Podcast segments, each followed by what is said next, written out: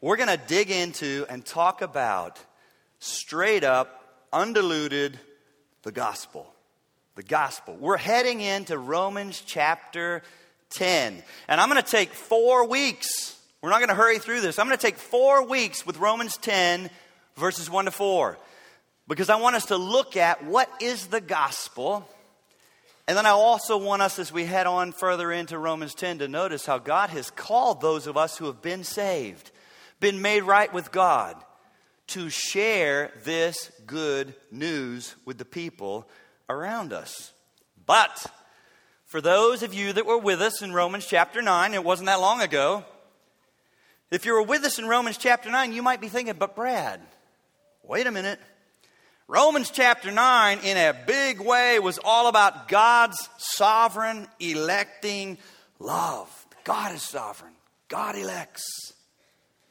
And so you might be wrestling now a little bit with how to reconcile these two things with each other saying, if God is sovereign and He elects, then why should I bother sharing the gospel with anyone around me? Well, if that's you this morning, apart from God's Word, which is most helpful, let me recommend two resources you might consider picking up. Because I'm not going to try to give any further explanations on how we can reconcile these two things the mystery of God's election and man's responsibility to share and to respond. But two resources that could give you some more thinking and help and study, and they're both in the Resource Center. One is a little paperback book by J.I. Packer titled Evangelism and the Sovereignty of God. It's little, it's not a tough read, it's excellent. Excellent. So if you're still thinking and the wheels are spinning, you say, I want more on that, grab it. Also, I would recommend a series I did a number of years ago that I simply titled Let God Be God. And I try to address, because I've been a pastor 30 years, I try to address those questions that people have most, where they're most confused, where they push back most when we try to teach both God is sovereign and man is responsible. So, consider picking up one or the other if you think you want to think about this some more. Today I've titled the message, What if you don't think you need to be saved? Do I really need to be saved? Because what we're going to do is we're going to dive into Romans 10, verses 1 to 4, and I'm going to stay there for four weeks. Yeah, it's going to be good. Because we are going to hit it straight on, undiluted, the gospel. What is the gospel? What does it mean to be saved? And then later in chapter 10, we're going to get to and share this good news with others, but we're going to park it right there and hover over and dig into what is the gospel? What does it mean to be saved? But particularly, why do so many people balk at it?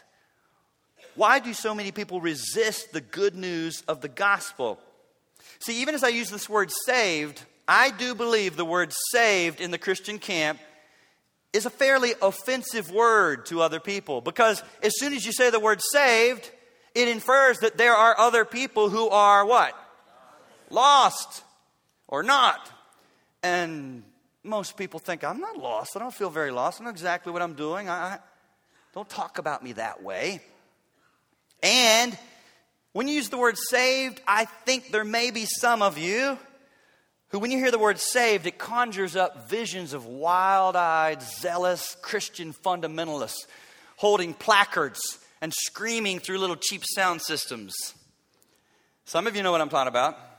I lived in South Carolina for 15 years, and there was a man in our community, he's not a friend, but I recognized him because he always showed up outside of any big venue, a coliseum, football stadium, whatever. And there he would be screaming at everyone that they were going to hell and needed to be, say it, saved. And if you, and if you didn't recognize his face, which is unlikely, and you didn't recognize his screaming voice, which is also unlikely, you would know it was the same man because he also had a beat up van that was always parked right on the curb. And in big black letters down the side, it said, Turn or burn. So effective. Not. People were flocking to him for this good news. Not. Not. When I was in high school, my twin brother and I dated another set of twins because we all worked together at McDonald's. Say, "Aww." In my little paper hat. We had to wear paper hats at McDonald's back then. They got it so good today. They look so cool. Paper hat and black clip on tie with a white shirt you had to iron.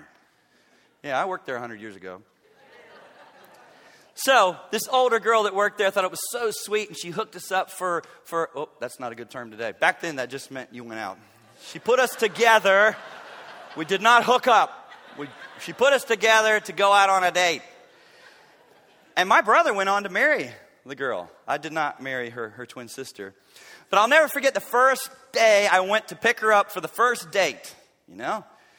And I'm at the front door, and I need to go back and meet the parents, but the dad was out of town. He traveled a lot. And so I'm going back to the back of the house to the den to meet mom.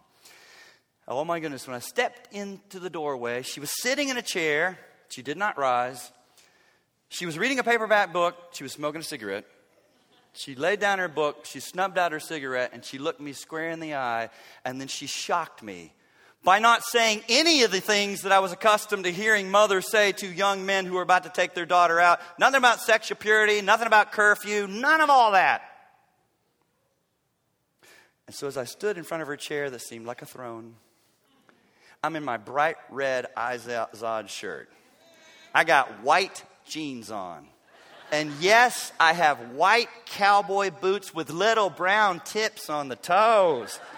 Oh, there was that sad day. Yes. I just didn't know it was sad. So I'm standing there, and she looks up at me and she says, I understand you're Baptist.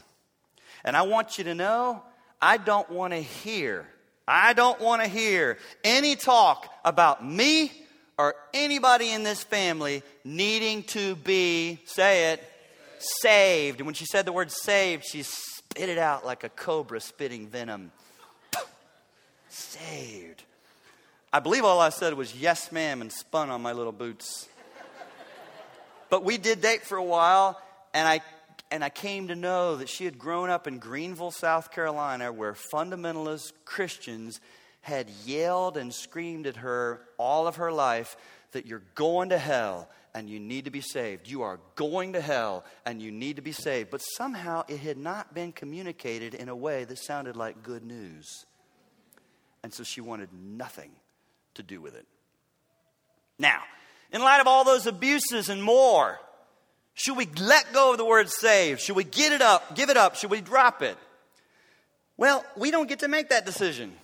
Because when you open your Bible, you'll see that the Bible uses this word all over the place. In fact, 273 times it uses the word saved. Nine of them are in our letter to the Romans.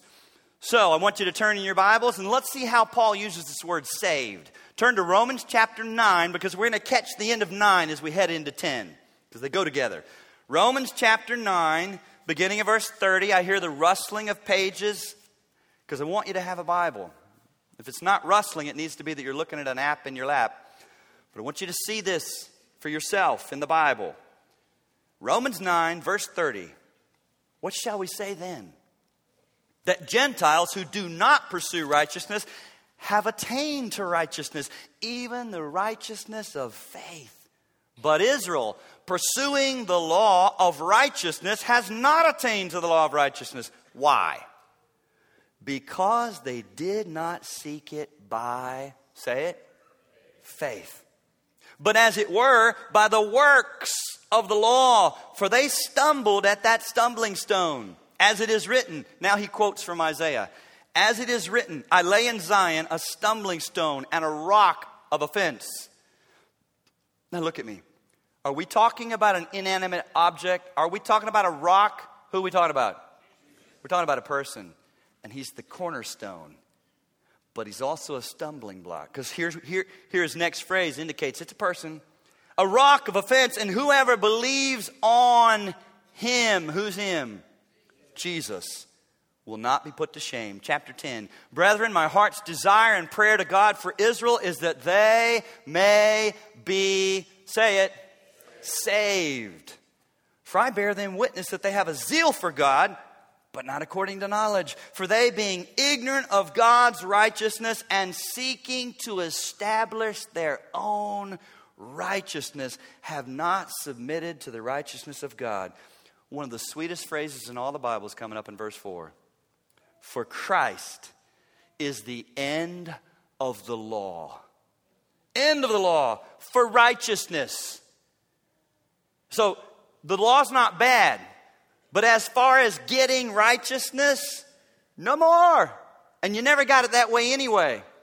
But it's the end. Christ fulfilled the law, and it, for Christ is the end of the law for righteousness to everyone who believes. Now, I want you to notice how Paul starts this section with a familiar and characteristic rhetorical question. You see it in verse 30? That is a pattern. That's not the first time he said, What shall we say then? It's the fifth time that Paul has used this in the letter to the Romans. In chapter 4, verse 1, in chapter 6, verse 1, in chapter 8, verse 31, and already in chapter 9, verse 14, and here it is again in chapter 9, verse 30. And what's going on is every time Paul says, What shall we say then? It's in light of some very important stuff he's already articulated, and he's anticipating a point of misunderstanding, a direction you could head that would be totally wrong, and he's concerned that you not do that. It's a critical turning point and a powerful conclusion to whatever he's been driving home to them to make sure don't misunderstand this. And so, what he wants us to not misunderstand is even though God is sovereign and he elects and it is mysterious and glorious and majestic, there's a flip side to that coin of God's sovereignty it's human responsibility and we're not robots. And people are not predestined to hell, and we're called to share the good news, and the good news goes out, and whosoever will may what? That was weak. Whosoever will may what? Come. Come. Come. So he wants to make sure now that they understand there's human responsibility. You must respond to the gospel, and we must share it. So here's my question for these next four weeks why do so many people, surely you've run into this in the neighborhood, in the gym, on an airplane, at work, with your sister in law at Christmas? When you became a Christian, did you not think this was about the best news you'd ever heard? And you're trying to tell other people about it. Have you run into anyone that looked at you like, not interested? In fact, a little hostile. Why are you talking to me this way? Why do so many people balk at the free offer of the gospel of salvation? That's what I want to answer. And I'm going to give you four reasons that I think we can see from Romans 10 1 to 4. Four reasons people balk. I'm going to give them all to you today, but we're just going to dig into the first, and we're going to take one a week. So these are also great weeks to invite a friend, to bring someone who's wondering, what is the gospel really all about? What is church really all about? What's the main thing? Bring them. Here's the four reasons. Number one, the reason people balk is you just might not think you need to be saved. Like, what are you talking about? Why are you telling me this? Number two, you might already be caught up in a flurry of religious activities. I am busy, busy, busy doing church stuff, church stuff. Look at my calendar. I'm not a pagan. Number three reason someone might balk is you might not be willing to swallow your own self righteousness and cry out to God.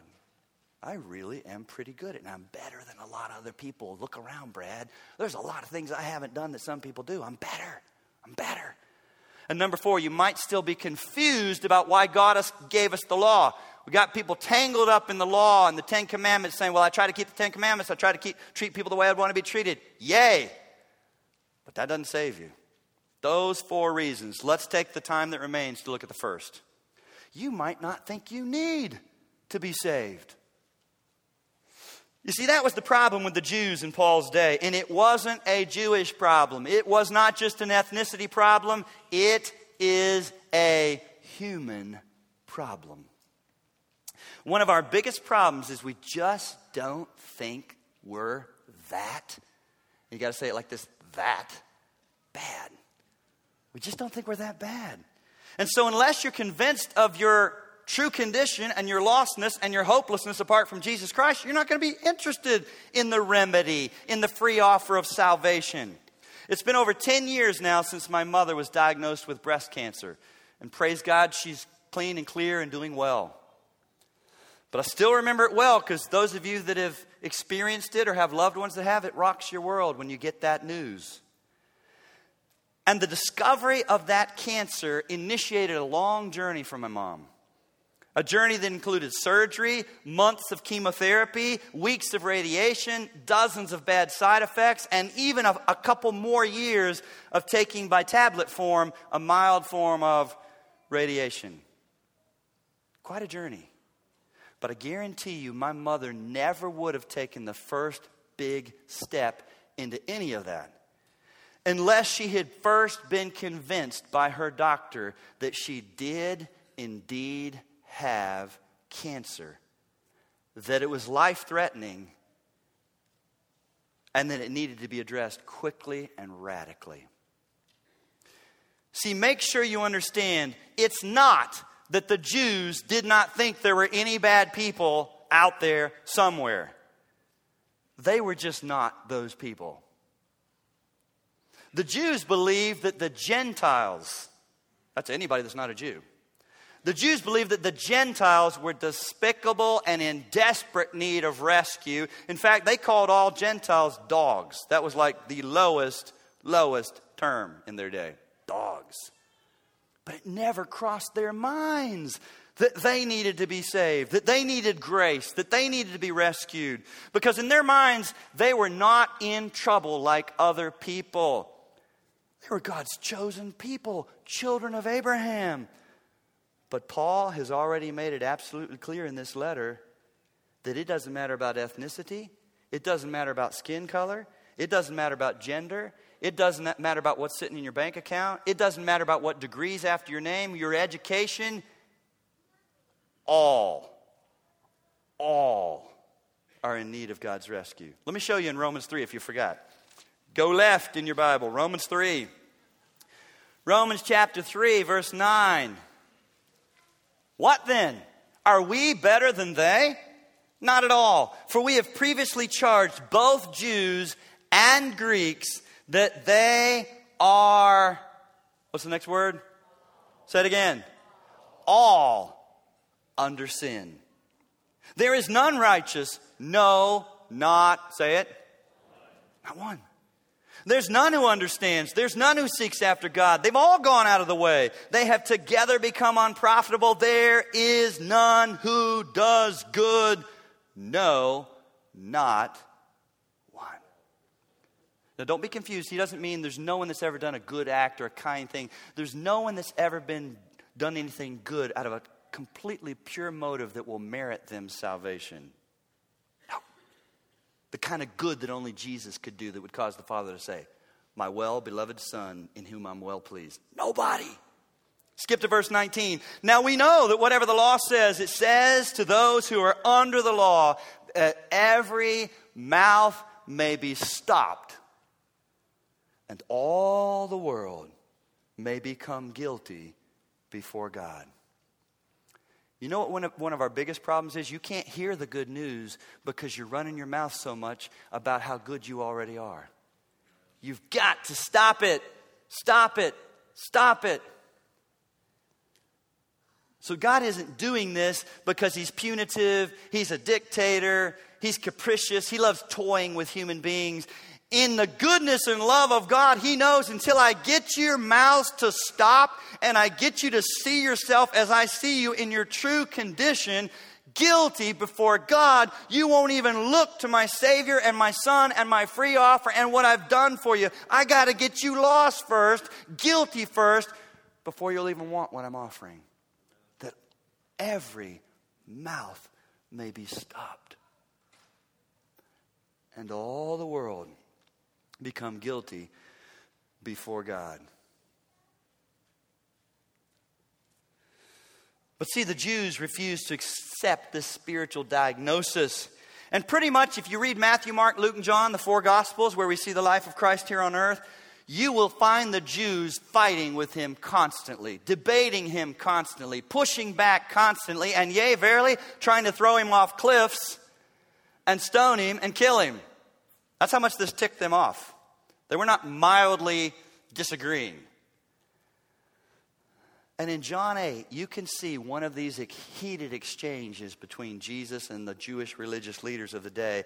And it's only one of many we could turn to that, that makes it absolutely clear that as Jesus tried to offer them hope and salvation and forgiveness and freedom, they were totally confused. They didn't even have a category for thinking of themselves as sinners who needed to be saved, and so they couldn't figure out why he kept talking to them this way. Now, hit pause, push away from the Jews. What about you? What about you? I suspect there are people sitting here in this room today, and you are missing the same category that the Jewish leaders in that day were missing. You say, What's that, Brad? I don't have a Bible verse for this. I made this up, but I like it. I think the category is called this it's the, Oh, I am a sinner.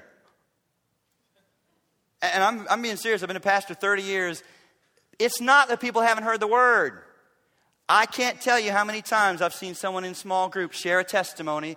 I know of people who grew up in pastors' homes I knew people who, who have already served as missionaries. I, knew, I know people who've done all kinds of things that their testimony includes. But there was this point in my life, for the first time ever, it truly gripped me. Oh, I am a sinner. Those verses are talking about me.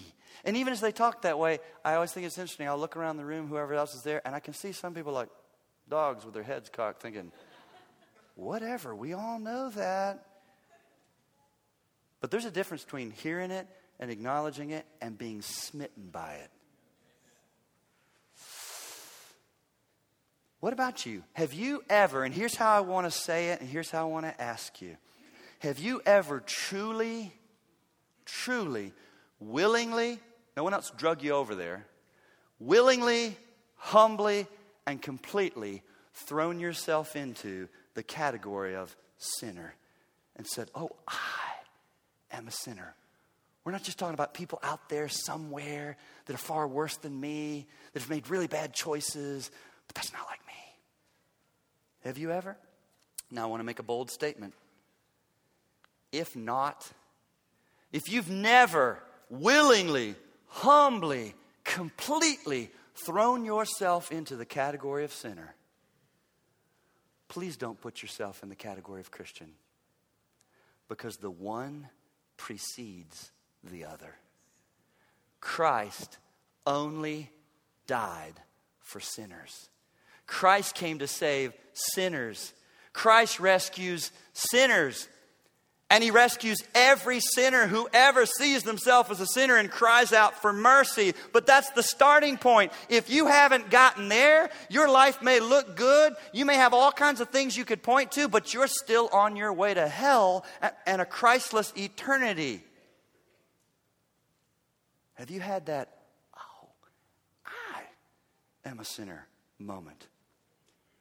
Turn to John 8 and let me show you the heated exchange between Jesus and the religious leaders that day. John chapter 8. And what you're going to see as we read this is you're going to hear a ver- verse that I bet you know, that maybe you've quoted, but maybe you've never seen it in context. John chapter 8, beginning in verse 30. And he spoke these words.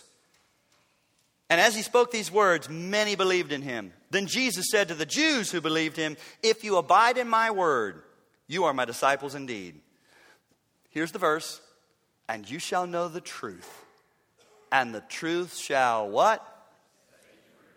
Now, I don't have a problem with, I even do it myself sometimes, quoting that verse in a different context. It could free you from misunderstandings about marriage or parenting or know the truth, the truth about whatever God says, and it'll set you free. But, my friends, in the context, do you know what that truth is that he's talking about? That is one that we resist the longest and try to deny the most? The truth that you are a, say it. When you know that truth, it'll set you free. Why? Because that's the first step in the direction of saying, I need help. I can't do this. I can't rescue myself. I'm not good enough. I don't deserve to go to heaven. The law shows me I fall short. I need a Savior. I need mercy. I need grace. It'll set you free because it'll point you in a new direction and the blinders come off and the spiritual resume you've been gripping and waving around gets thrown to the ground. You say, I got nothing.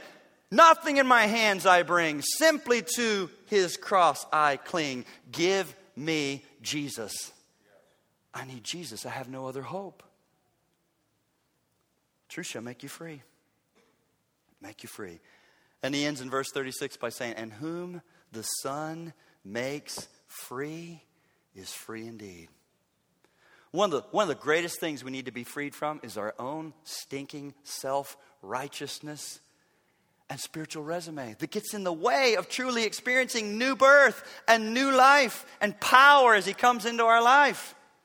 But it only starts when you are spiritually bankrupt, emptied, and ready to say, Oh, I am a sinner in need of a Savior. Have mercy on me, oh God. He's never turned anyone away. Anyone, anyone away when they reach that point and they pray that way.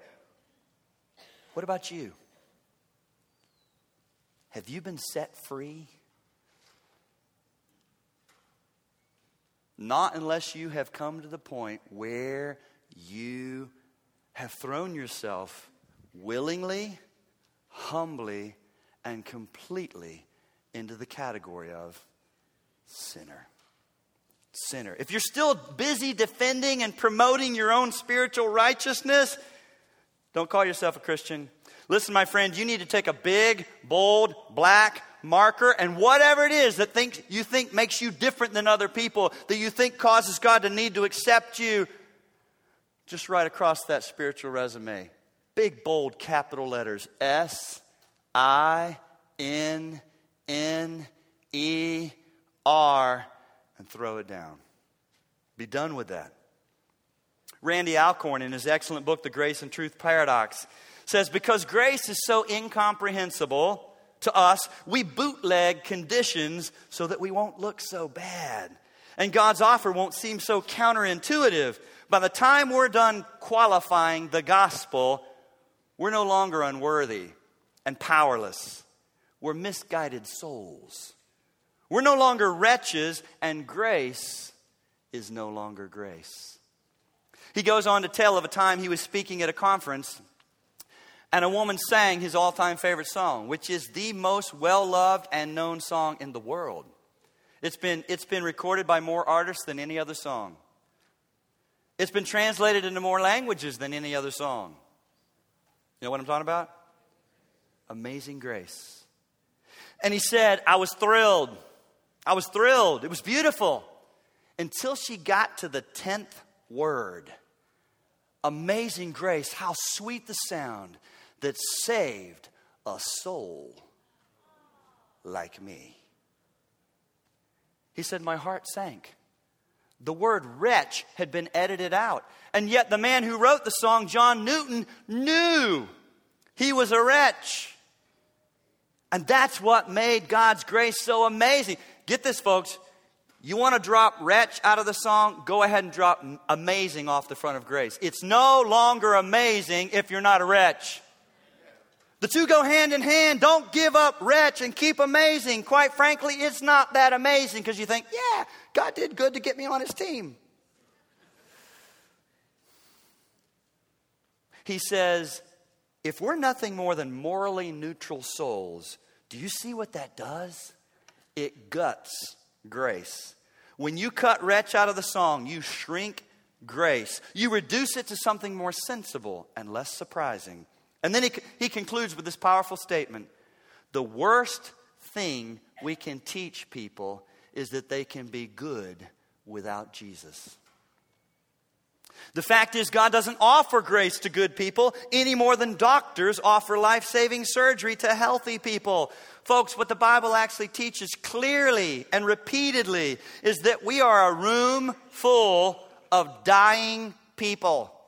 Right now, we are dying physically, and if you don't know Christ, you are dead spiritually. And yet, I'm grateful most of you showered, We don't smell death, right? I smell Air Apostle 87 right up here as I sweat. That's me. And you sprayed some stuff perhaps, and you've got, we, we don't, you don't smell death.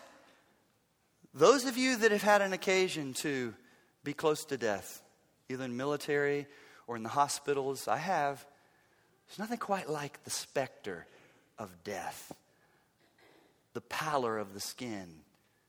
It's unsettling, death at close range. And because we don't see it and we don't sense it, we don't have a heightened awareness of where we truly are. You are in the process of dying. I don't care what you're smearing on your skin. I don't care what you're grinding from roots and drinking and eating and snorting and shooting.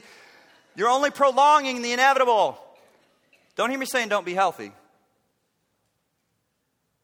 But be ready to die because you will. The Bible tells us in Romans 5:12, therefore just as through one man, Adam, sin entered the world and death through sin and thus death spread to how many? All men because how many have sinned? Because all sinned. It's the same thing you see in Romans 3:23 where he said, "For say it, all have sinned and fall short of the glory of God." Romans 3:23 was the verse that God used to save my mother. She grew up in Chattanooga, Tennessee. She was living in Eastridge. If you know anything about the South, as long ago as he was there, that's a lot of nice people. They are so nice. They'll have you over in a heartbeat. Very polite. She was super nice. And she grew up in church all her life. She was in Sunday school and morning worship week after week after week after week. But no one had ever told my mother that she was a, say it, sinner. Because she was in a church that was more like a country club. It was more like one of those be nice to everybody, especially those. Did they have a word sinner? Did they ever use it? Yeah. Those sinners that are out there, you're going to run into them every now and then. Be really nice because we inside the walls of this church are not like them. And that's evidenced by the fact that we're here in church. And so at 31 years old, raising little five year old twin boys, that was precious. She was confident that she had never done anything really horrible. And so her first response to Romans 3:23, listen to me, was to be very offended. Oh my, she was offended that the vacation Bible school my twin brother and I were attending was sending us home with a worksheet that said Romans 3:23 for all have sinned and they only gave us black crayons color it black. There's no other option. Now that part's not true. But Romans 3:23 was the was the worksheet that went home and mom and dad are sitting up at night looking at this saying why'd they give this to them? They're precious. And she made the connection if they're calling them sinners I guess they're calling us sinners and she thought that only murderers, rapists, drunkards, terrible people that have done terrible things were sinners. Here's the deal my mom was guilty of the very same thing, the same blinding sin that each one of us struggles with, and that's the inability to see ourselves as God sees us, but it's worse. It gets worse. And the amazing ability we have to compare ourselves to others and always come out on the high ground. I said, Well, I'm not like them. I haven't done that. I've made better choices than that. Ah, ah, ah. My mother, without realizing it, and some of you sitting here, maybe doing this without realizing it, she had herself starring in the lead role of Luke chapter 18. Let me show you what I'm talking about. See if you can find this person in Luke 18. Luke chapter 18. Luke chapter 18, beginning in verse 9. Now, here's what I love about Jesus a lot of things. But as you read the Gospels, he, because he's God and man, would often discern who was in the crowd, what he had mostly in the crowd. I would love that capacity as a preacher, but I don't have that. And so often, people were gathered around him who were, they knew how bad they were. You know, the tax collectors and prostitutes and whatever. But there were times that Jesus knew. You know who I got here? I got the country club people here who have themselves in a different category. And so I want, I'd like to rock their world right now. Not because he hates them, because I love them. Because there's no hope for them unless they get rocked. Here's what's happening. Luke 18, verse 9. Also, he spoke this parable to some who trusted in themselves that they were righteous and despised others. Now, get this those two things always go hand in hand. If you are busy thinking about how good you are, you are also busy despising others. You may not say it, you may smile, or you may say simple things like, oh, bless her heart, bless her heart. That actually means you disgust me, and you've made horrible choices that I haven't made. Bless your heart, and bless her heart. Self righteous and despising others. Verse 10 so he tells this story. Two men went up to the temple to pray, one a Pharisee this was a super religious person that everyone looked up to, one a tax collector. Now, tax collector in that day was one of the worst people. People hated them. Why? Because here's how it worked the government would say, you, you didn't have, if you think it's bad today, at least we got a chart with percentages and you don't have to like it. You're like, I'm in that category. Bummer. But in that day, they said, here's what we want from every household. Go get whatever you can get and you keep the difference. And that's your salary, that's your income people hated tax collectors. So we got a Pharisee and a tax collector. Two men went up to the temple to pray, one a Pharisee, the other tax collector. The Pharisee stood and prayed thus with himself God, I thank you that I'm not like other men, extortioners, unjust, adulterers. And then he has the gall to open one eye and look around and pick somebody out that's there and say, even like this like this person. I thank you, even as this tax collector. I fast twice a week. I give tithes of all I possess.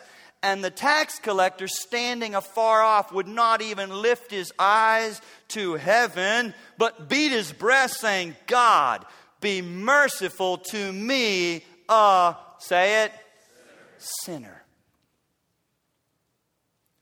And look at what happens in verse 14. I tell you, this man, the one who just said, I'm a sinner, this man went down to his house justified rather than the other. Now, folks, that word justification, we've already seen it in Romans. I can't repeat the whole thing, but it is marvelous. What it means is the word justified is a legal term that means what was against you has been wiped out. What was never yours to begin with has been given to you, and the man hasn't, hasn't even changed yet. He hasn't left where he's standing. It's not that now he started to live better and God said, in that moment when he said, I'm a sinner, have mercy on me, his sin and his wrong was wiped out and the righteousness of another was given to him by faith. Say, thank you, Lord. And that's still the deal today. That's why we call this good news. That's why we got to share this with other people. That man went home justified rather than the other. Don't miss the point of Jesus' story. Until you have humbly, willingly, others can drag you towards that category. You can get in there, just please someone and say, finally, yeah, I'm a sinner. But until you have willingly, humbly, and completely thrown yourself into the category of sinner, you're not a candidate for salvation because you don't think you need a Savior. Christ came for sinners. The good news isn't even good news until you've humbled yourself and swallowed the bad news of your true condition before God. See, the gospel, folks, this good news that Christ came and did for us what we could never do for ourselves, that God took on flesh, that God held this standard and told us what was expected and God said, I'm going to do for you what I actually am the one that says is expected because you can't. What a God. Sends his only beloved Son. He leaves behind the glories and splendor and privileges of heaven, takes on flesh, fully human while still being fully God, and f- completely obeyed the law. That we could never. The only perfect man that ever lived, and he was the God man and then it's better than that. Then willingly gave his life. He says in John 10, No one takes my life from me. I lay it down. Oh, I love this. And I have the power to take it up again. He laid down his life and he took our sin on him. And the wrath of God that should have been poured out on us was poured out on Jesus. That's the gospel. And so the gospel is not just some booster shot for people who already think they're pretty good. The gospel is a CPR, heart shocking, life giving truth for people who recognize I'm dead in my trespasses and sins. I got nothing to offer. There's no hope for me. That's why Romans 5 8 says, But God demonstrates his own love towards us. Oh, this is good. But when and in what context? When and where and to whom? By God demonstrates his own love towards us in that while we were already turning towards him, looking like good candidates that would make good Christians. Does it say that? While we were still, say it. Sinners. Say it again. Sinners. Christ died for us. Say, wow. That's the gospel. That's why it's amazing grace. That's why it's mind blowing. But it's not mind blowing until you really recognize, oh, I am a sinner. Let me ask you do you have peace with God? We're living in a day, it's a troubled day, no doubt. Pandemic anxiety, pandemic fear, pandemic levels of depression, suicide, uh, kids younger and younger on campuses, all wanting counseling, all wanting mood altering drugs, all so depressed, all so anxious. One of the worst days we've ever lived in. And yet, such advancements with technology, right? All man has to offer cannot give you the peace that only God can give you. A purpose driven, listen to me, a purpose driven life and you have a sense of, I know why I'm here, that gives you peace with yourself and peace with other people around you, starts with peace with God. Until you have that, your soul will be like a churning ocean that tosses up mud. That's what Isaiah says. There's no rest for the wicked. There's no peace. And that's why Romans 5 1 says, Therefore, having been justified by works, faith, we have peace with God. Do you have peace with God? I'm not asking if you're religious. Do you have peace with God? Are you guilty of having yourself in the category of Christian, but now, now you got to back it up and say, wait a minute, I never had myself in the category of, oh, I'm a sinner. I want to ask you to bow your heads and I want you to think about this for a minute because there's nothing more important that you could ponder and wrestle with than what I've presented to you here today? Nothing. Nothing. Do you have peace with God? Have you cried out for mercy? Has your mouth ever been stopped? And have you ever seen yourself as guilty before God in need of a Savior?